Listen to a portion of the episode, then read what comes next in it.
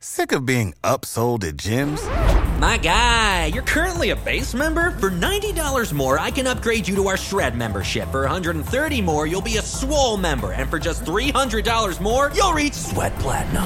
At Planet Fitness, you'll get energy without the upsell. Never pushy, always free fitness training and equipment for every workout. It's fitness that fits your budget. Join Planet Fitness for just $1 down and $10 a month. Cancel anytime. Deal ends Friday, May 10th. See Home Club for details. This episode is brought to you by the In Between Podcast, a podcast about marriage, parenting, faith, and everything in between. Join us as we give you the tools to learn how to build a strong, connected, and joy filled marriage and family. For more information, go to inbetween.org. That's imbetween.org. Hey, at the end of our last episode, we announced a book giveaway for a book called In Their Own Words. It's testimonials from Martin Luther, John Calvin, John Knox, and John Bunyan. We're really excited to give it away to a random listener. You can find out all the details about this giveaway at the end of the show. This is Troy and Jill, and you're listening to Revive Thoughts.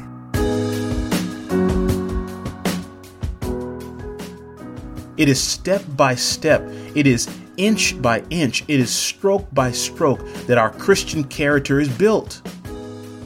Therefore, be content to do what God commands you to do.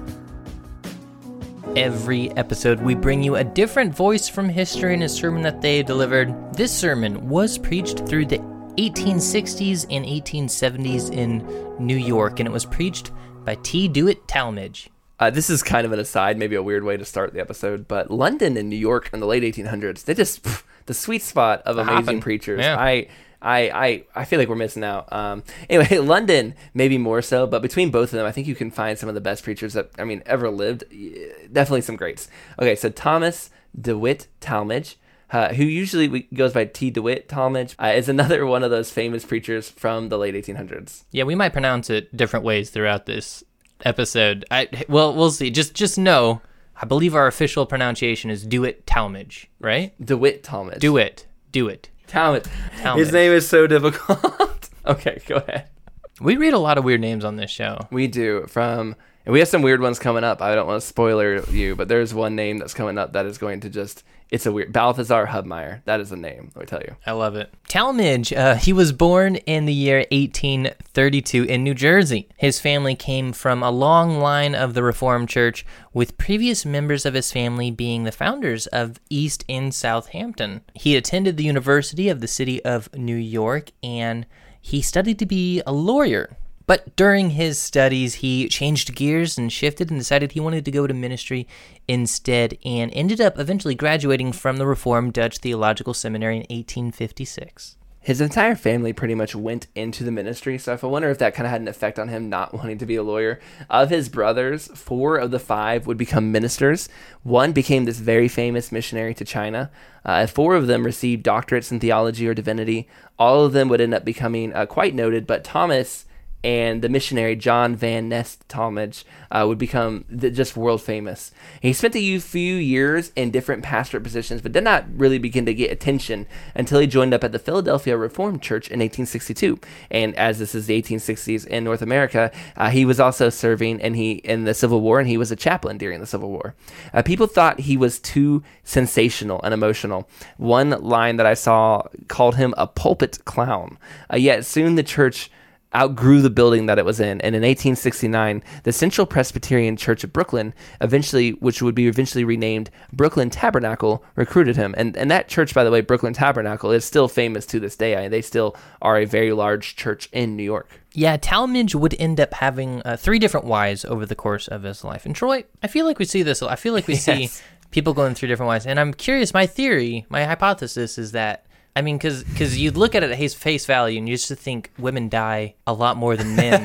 that's true but I think what's happening is we just have the men's lives documented better than the women's. Like if we had these famous women that we were looking at through history, we'd probably read that they went through three or four husbands during their life. yeah. That, I don't know. That's my theory. That's pro- it's probably true. What I always am shocked by is the amount of speed with which they go through wives. Yeah, remarry. They remarry. I um I I I a different time, different culture. I'm not gonna Sure. judge per se, but in, in my mind, some of these guys, uh, not our gentleman uh, Talmage, but there was one guy, and I can't remember who he was, but it was like six months later he was married again. I was like, that was quick. Hey man, you you have your time to grieve and you you and you get back on the again, horse. Yeah.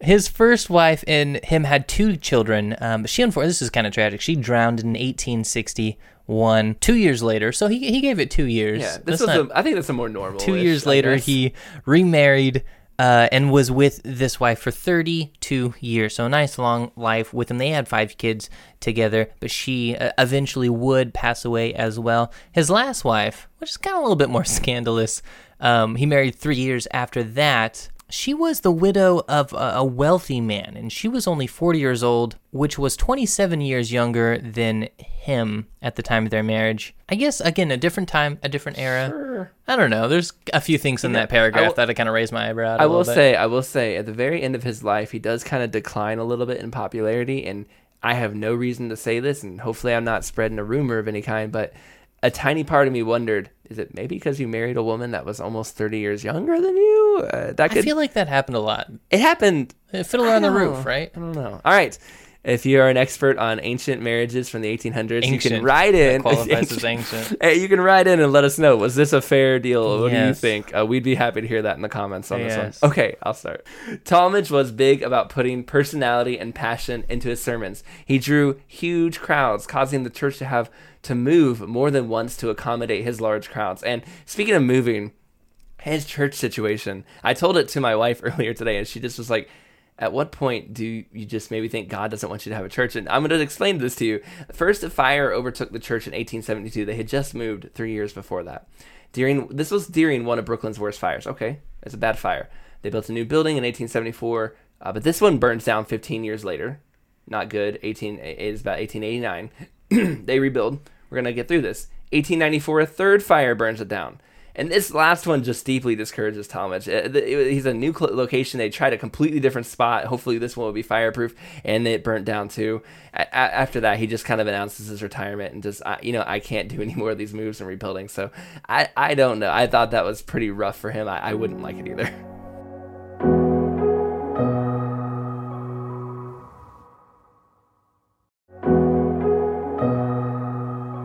Yeah, his preaching was a big part of his draw. He was very he had a bit of so- showmanship to him. Yes. You ever see that uh that the Greatest Showman movie? Yeah. I got P.T. Barnum. That's kind of how I think of uh out of this guy. I mean, I mean, he's not running. I a- think you're telling by the look on my face. I wasn't the biggest fan on that one, but you know. No, I'm I'm just saying though, like like it, there's showmanship to it. There's Yes. there's this one account where uh he's on top of this tall stage suspended above the crowd, and he runs full speed as if he's gonna like crowd dive into the crowd, and last last second he he pulls back and psychs them out and, and just kind of hops up on the platform.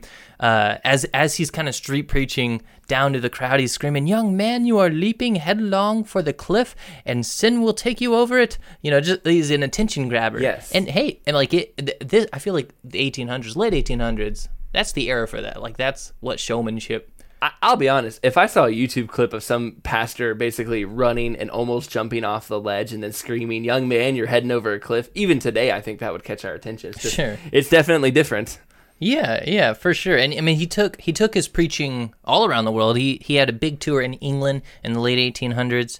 He'd preach for, I mean, huge crowds that would gather. I wish, I kind of wish we still had like Yeah. traveling preachers that uh, like I, I'd I'd go out and, and watch a, a pastor. That's that actually true. I never think about that. You'll see through. like where band tours go and all Right. these. You have this T-shirt. You never see like, and so and so was here, here, and here in this city at that time. Man, because there are there are you know pastors that'll give lectures and stuff, but it's not the same. It's not it's not what we're seeing here on this level.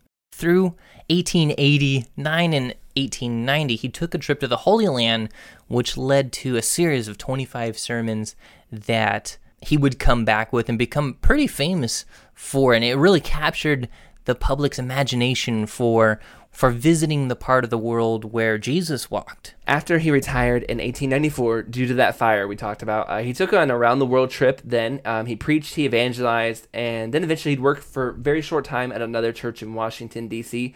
But those crowds he saw in Philadelphia and New York and England, they didn't really materialize in Washington D.C. So in his final years, he kind of retired, just stuck with his writing. Uh, now, he did a lot of writing. He edited big and famous magazines and newspapers at the time. Uh, his own sermons were regularly pun- published to over 3,000 different journals and groups. And the readership on these sermons are estimated, one estimate, this might be crazy, but one estimate was 25 million readers. Just gigantic numbers. Even by, I mean, imagine a, a preacher putting out 25 million downloads. That's an amazing uh, reach. But think about how many people were reading those sermons, and this was 130 years ago. It's harder to get a hold of that content. As he grew older, his popularity waned. Although well read, his sermons didn't have that performance in them, um, and taste and interests were kind of changing at the beginning of the 1900s. And like I said, he did see his own decline in popularity, and, and a little part of me wonders, you know, the, the marriage scandal might have been a little bit of that too. I don't know. Yeah, in 1902, towards the end of his life, he was in Mexico after a doctor sent him there to recover from influenza. Once again, go. You, the, you, that was a practice in this era. if you were sick, send you to a hot climate to recover. We see this with a, a lot of the preachers we've covered on our show. I, I really think doctors need to consider bringing that prescription back. you know, Uh, you say that, but all of the people that were sent to hot climates also died there. So It didn't actually like for you never read like, oh, and then they got better and returned to work. it's kind of the uh, the end of the line for a lot of these people. Unfortunately for him as well. He did not recover. A few weeks later, he would end up passing away from that influenza. His funeral was was quaint. It was quiet. It did attract a few big names. Thomas Chalmers was there, but uh, overall, it was a, a relatively quiet and, and peaceful affair. The sermon that we are about to listen to starts with a simple verse about a spider in a palace. Yet he manages to turn it into a fascinating display of God's power. It definitely gives you an understanding of why his sermons reach so many people.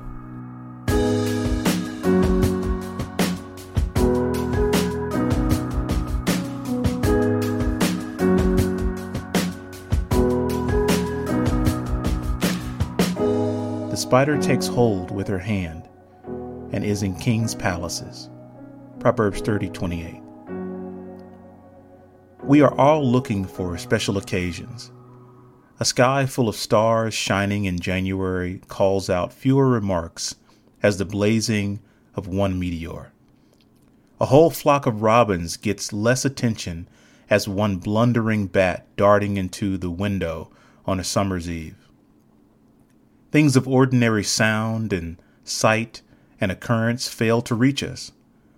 But no grasshopper ever springs up in our path, no moth ever dashes into the evening candle, no barnacle on a ship's hull, no burr on a chestnut, and even rind left on an artichoke could teach us this lesson if we were not so stupid.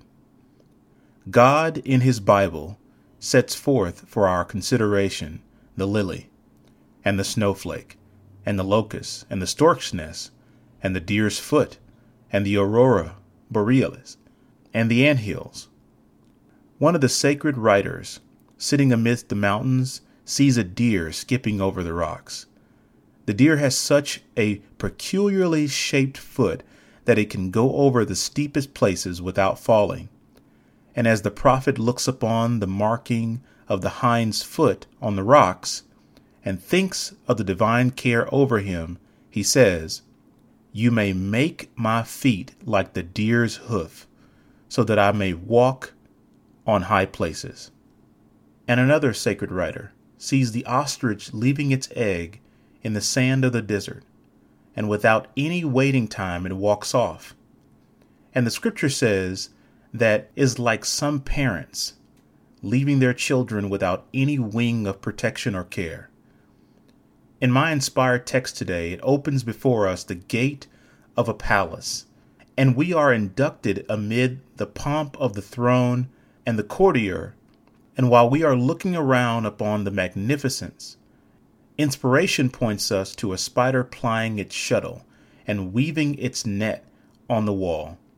It does not call us to regard the grand surrounding of the palace, but to a solemn and earnest consideration of the fact that the spider takes hold with her hands and is in kings' palaces. It is not very certain what was the particular species of insect spoken of in the text, but I will proceed to learn from the exquisiteness of the divine mechanism. The king's chamberlain comes into the palace and looks around and sees the spider on the wall and says, Away with the intruder. And the servant of Solomon's palace comes with his broom and dashes down the insect, saying, What a loathsome thing it is!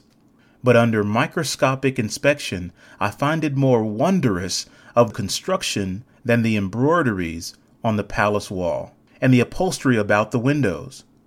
All the machinery of the earth could not make anything so delicate and beautiful as the prehensile with that spider catches its prey, or as any of its eight eyes. We do not have to go so far up to see the power of God in the tapestry hanging around the windows of heaven, or in the horses and chariots of fire with which the dying day departs. We don't have to go look at the mountain swinging out its sword arm from under the mantle of darkness until it can strike with the scimitar of the lightning. I love better to study God in the shape of a fly's wing, or in the formation of a fish's scale, or in the snowy whiteness of a pond lily. I love to track his footsteps in the mountain mass and to hear his voice in the hum of the rye fields and discover the rustle of his robe of light in the south wind. Oh, this wonder of divine power that can build a home for God in an apple blossom and tune a bee's voice until it is fit for the eternal orchestra. That can say to a firefly, Let there be light.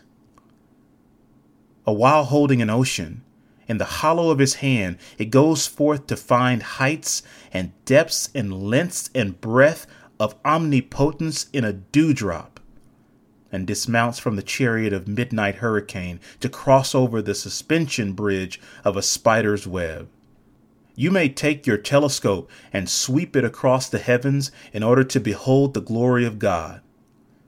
But I will take the leaf holding the spider and the spider's web, and I will bring the microscope to my eye, and while I gaze and look and study, and when I am done, I will be in shock.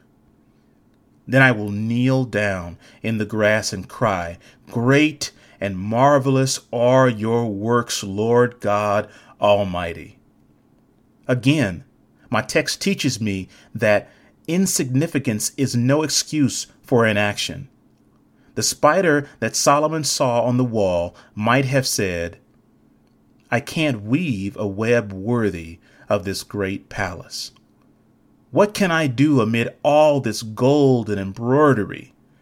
I am not able to make anything fit for so grand a place, and so I will not work my spinning jenny. Not so, said the spider. The spider takes hold with her hands Oh, what a lesson that is for you and me. You say, if only you had some great sermon to preach, or if only you had a great audience to talk to, or if only you had a great army to marshal, or if only you had a constitution to write, and if there was just some tremendous thing in the world for you to do, then you would show us. Yes, you would show us. What if the Levite in the ancient temple had refused to snuff the candle because he could not be a high priest? What if the hummingbird should refuse to sing its song into the ear of the honeysuckle because it cannot, like the eagle, dash its wings into the sun? What if the raindrop should refuse to descend because it is not a Niagara Fall? What if the spider of the text should refuse to move its shuttle because it cannot weave Solomon's robes? Away with such folly. If you are lazy with one talent, you would be lazy with ten talents. If Milo cannot lift the calf, he never will have strength to lift the ox. In the Lord's army, there are calls for promotion, but you cannot be a general until you have been a captain a lieutenant, and a colonel. It is step by step, it is inch by inch, it is stroke by stroke that our Christian character is built. Therefore, be content to do what God commands you to do. God is not ashamed to do small things. He is not ashamed to be found chiseling a grain of sand. or helping a honeybee to construct its cell with mathematical accuracy, or flinging a shell in the surf, or shaping the bill of a finch. What God does, He does well.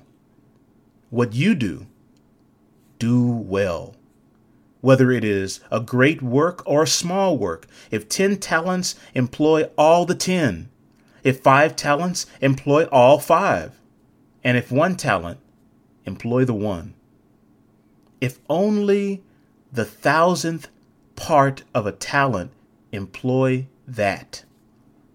You should be faithful to death, and I will give you the crown of life. I tell you, if you are not faithful to God in a small sphere, you will be indolent and insignificant in a large sphere.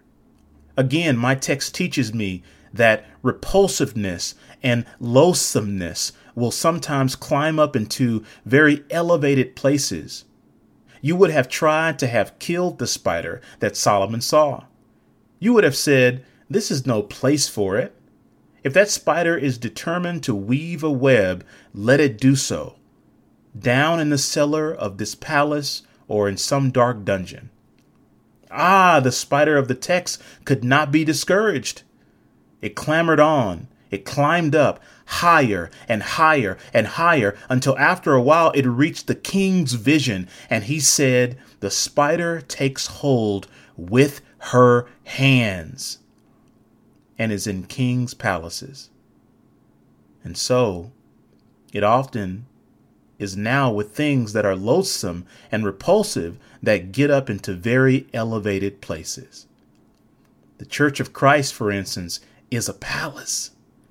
The King of heaven and earth lives in it. According to the Bible, her beams are of cedar, and her rafters of fir, and her windows of agate, and the fountains of salvation dash a rain of light. It is a glorious place, the church of God is. And yet, sometimes unseemingly and loathsome things creep up into it evil speaking and rancor and slander and backbiting and abuse come crawling up on the walls of the church, spinning a web from arch to arch, and form the top of one communion tankard to the top of another communion tankard glorious palace in which there ought only to be light and love and pardon and grace. Yet there is a spider in the palace. Home ought to be a castle. It ought to be the residence of every royal. Kindness, love, peace, patience, and endurance should it be to the princes residing there. But sometimes dissension crawls up into that home, and the jealous eye comes up, and the scene of peace and plenty becomes the scene of tensions and dissonance. You say, What is the matter with this home? I will tell you what's the matter with it. A spider is in the palace. A well developed Christian character is a grand thing to look at. You see some man with great intellectual and spiritual proportions, you say, How remarkable that man must be! But you find amid all his splendor and skills that there are some prejudice, some whim, or some evil habit that a great many people do not notice. But you have happened to notice, and it is gradually spoiling that man's character to you. It is gradually going to harm his entire reputation for you. Others may not see it, but you are anxious in regard to his welfare, and now you discover it. There it is a dead fly in the ointment, or a spider in the palace. Again, my text teaches me that perseverance will mount into the king's palace. It must have seemed a long distance for that spider to climb into Solomon's splendid residence but it started at the very foot of the wall and went up over the panels of Lebanon cedar, higher and higher, until it stood higher than the highest throne in all the nations, the throne of Solomon. And so God has decreed it that many of those who are down in the dust of sin and dishonor will gradually attain to the king's palace. We see it in worldly things. Who is that banker in Philadelphia? Why, he used to be the boy that held the horses of Stephen Girard, why the millionaire went in to collect his dividends. Arkwright toils on up from the barber's shop until he gets into the palace of invention. Sextus V toils on up from the office of swineherd until he gets into the palace of Rome. Fletcher toils on up from the most insignificant family position until he gets into the palace of Christian eloquence. Hogarth, engraving pewter pots for a living, toils on up until he reaches the palace of world renowned art. And God has decided that, though you may be weak of arm and slow of tongue, and be struck through with a great many mental and moral deficits, by his almighty grace you will yet arrive in the king's palace. And not the one spoken of in the text, not one of marble, not one adorned with pillars of alabaster and thrones of ivory, and flagons of burnished gold. No, but a palace in which God is the king and the angels of heaven are the cupbearers. The spider crawling up the wall of Solomon's palace was not worth looking after or considering, as compared with the fact that we, who are worms of the dust, may at last ascend into the palace of the King immortal. By the grace of God, may we all reach it. Oh, heaven is not a dull place. It is not worn out mansions with faded curtains and outlandish chairs and cracked ware. No, it is as fresh and fair and beautiful as though it were completed but yesterday. The kings of the earth will bring their honor and glory into it. The palace means splendid rooms. Now, I do not know where heaven is, and I do not know how it looks. But if our bodies are to be resurrected in the last day, I think heaven must have material splendor as well as a spiritual grandeur.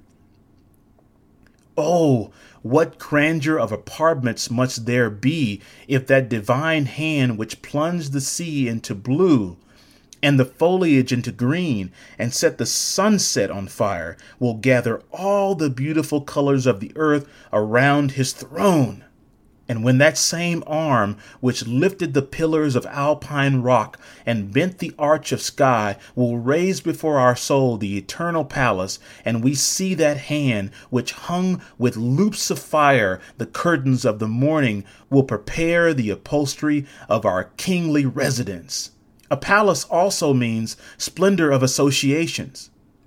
The poor man, the outcast, cannot get into the Tuileries or Windsor Castle. The sentinel of the king or the queen stands there and cries, Halt! as he tries to enter. But in that palace, we may all become residents, and we will all be princes and kings. We may have been beggars, we may have been outcasts, we may have been wandering and lost, as we all have been at one point, but there we will take our royal status. What companionship in heaven!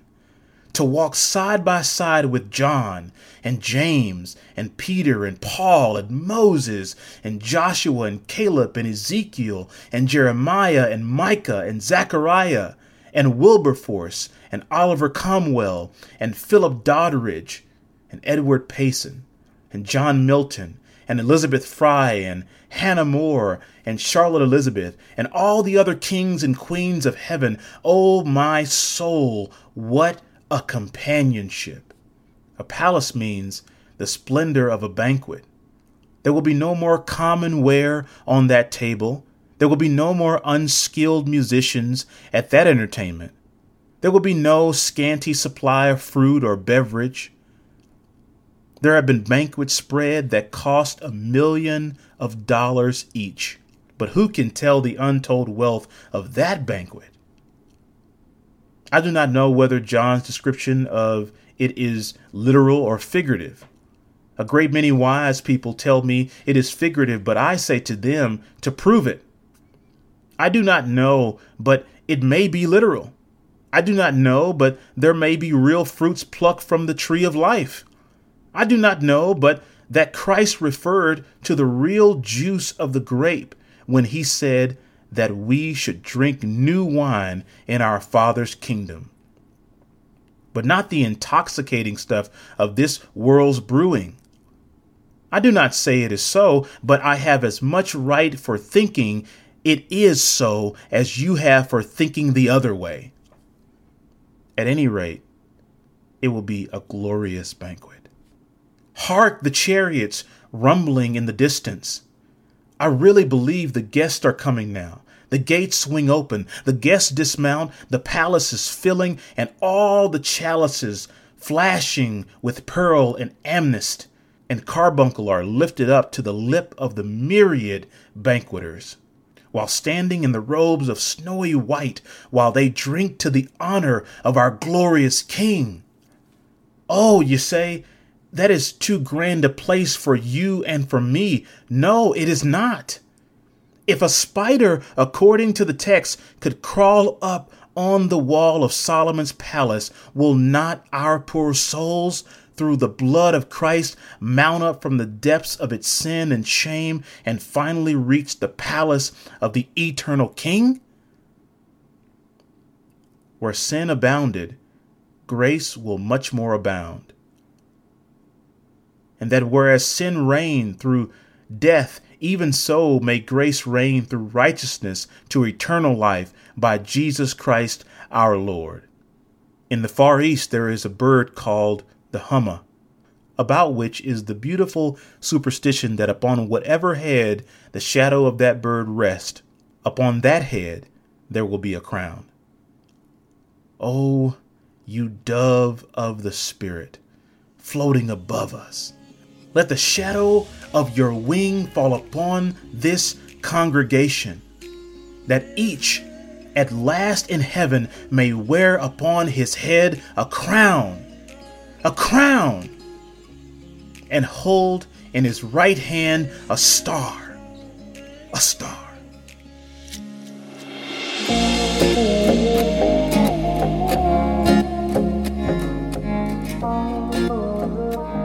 This maybe wasn't even one of the big points in the sermon, but the thing I really thought about and it really stood with me was he talks about being faithful with one talent before growing in a God's position to a higher rank. You know, you got to start out in God's army as a private before you'll ever make it to a general, and you have to move step by step. There's no cutting in line to get somewhere further. You can't just one day be the cashier in God's business and then the next day you're the CEO. No, you have to walk through each step, proving your faithfulness with the talent God has given you.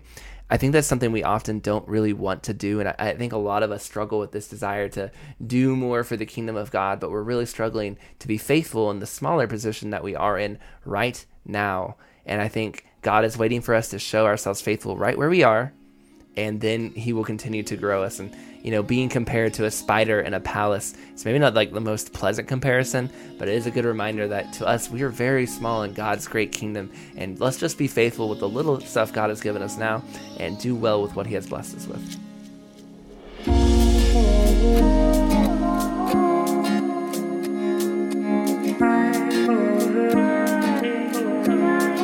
Thank you for listening to today's episode of Revive Thoughts. You can find the transcript for this episode and all of our episodes at revivethoughts.com. Special thanks to Henry Knox for narrating today's episode.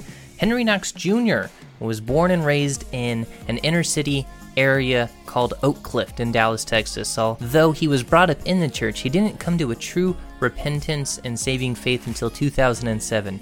After being compelled into the faith, and with a deep desire to share the gospel in the community from which he was raised, he founded a ministry in 2013 named Christ Infinite Vision. By God's providence, he currently serves as an elder at Ecclesia Church of Dallas, where their local church mission has been evangelizing neglected communities while providing God centered teaching, discipleship, and education. Henry continues to strongly believe the eternal truth that salvation is in Jesus Christ alone and the preaching of the gospel is the only message unto salvation. He's also the husband of his wife Nicole and the father of three children. Hey, if you're thinking of a way to help out the Revive Thoughts podcast, uh, you can join us on Patreon if you'd like to help out monetarily. You get a couple bonus features that way, but a simple way, a free way that everyone can be a part of, that everyone can help with, is leaving a five star review on iTunes. It takes two minutes just to pop over to iTunes and leave a five star review, leave a nice comment if you'd like. It really helps the show a lot. Oh, Joel, I can smell this new book. It smells delightful. Nothing In like a good new book words. smell. It is. It does smell so good. Uh, you have four fantastic testimonies, and look, if you listen to Revive Thoughts, we know you love great testimonies of great men.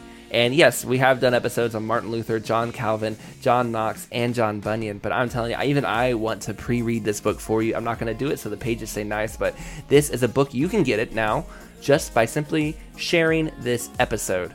We ask that you share this episode on Facebook, Instagram, Twitter. Make sure you tag us, and we will then look at your name, enter your name with a group of other names, randomly generate a winner. One of you who share it will be selected to get this book. We will mail it to you. All of this is on us. This is our free gift to you.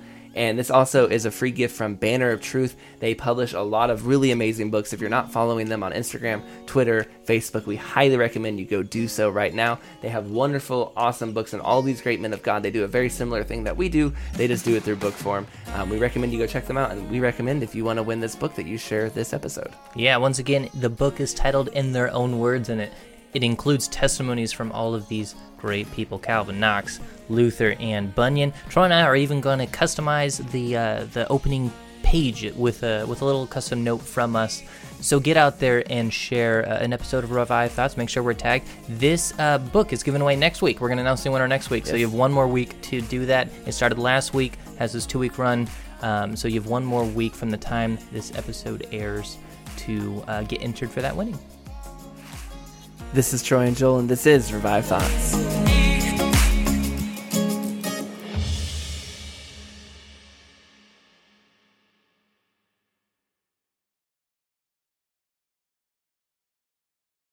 This episode is brought to you by the In Between Podcast, a podcast about marriage, parenting, faith, and everything in between.